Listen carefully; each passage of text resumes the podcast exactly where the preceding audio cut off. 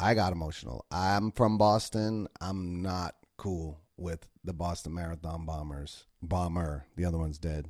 No, you got being allowed to emotional watching this. No, I was very emotional. Um, it hit close to home. Now, I I make a point in life not to get angry and talk angrily, certainly about politics, you know, because that's what everyone does, and it's it's not helping anybody.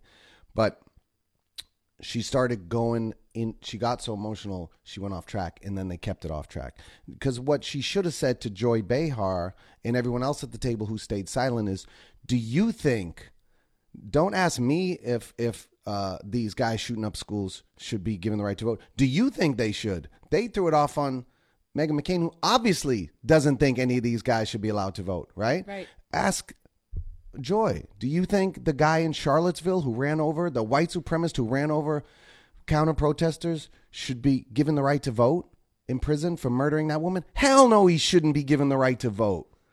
You know, it's like the, Meghan just got off track. So much so that Joy was now taking her positions Right. In reverse. I mean, it's crazy, The but thing, you know why? Because when you get angry, you don't listen, and a lot of times they don't listen. And if if they did listen, they would have heard when she when Meghan put that final question out. She said, uh, "We're talking about if a terrorist should have the right to vote." She didn't say in that part if they get let out. I know, and it's amazing that the crowd was so silent during the whole time. Like n- nobody had an opinion in the whole building. But I will say this: is that again, this is.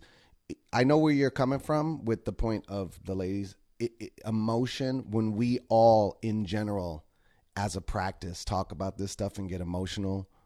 That's it. It, that's what's going to happen. The conversation becomes all about something else. Yep. The simple point was Bernie Sanders said A.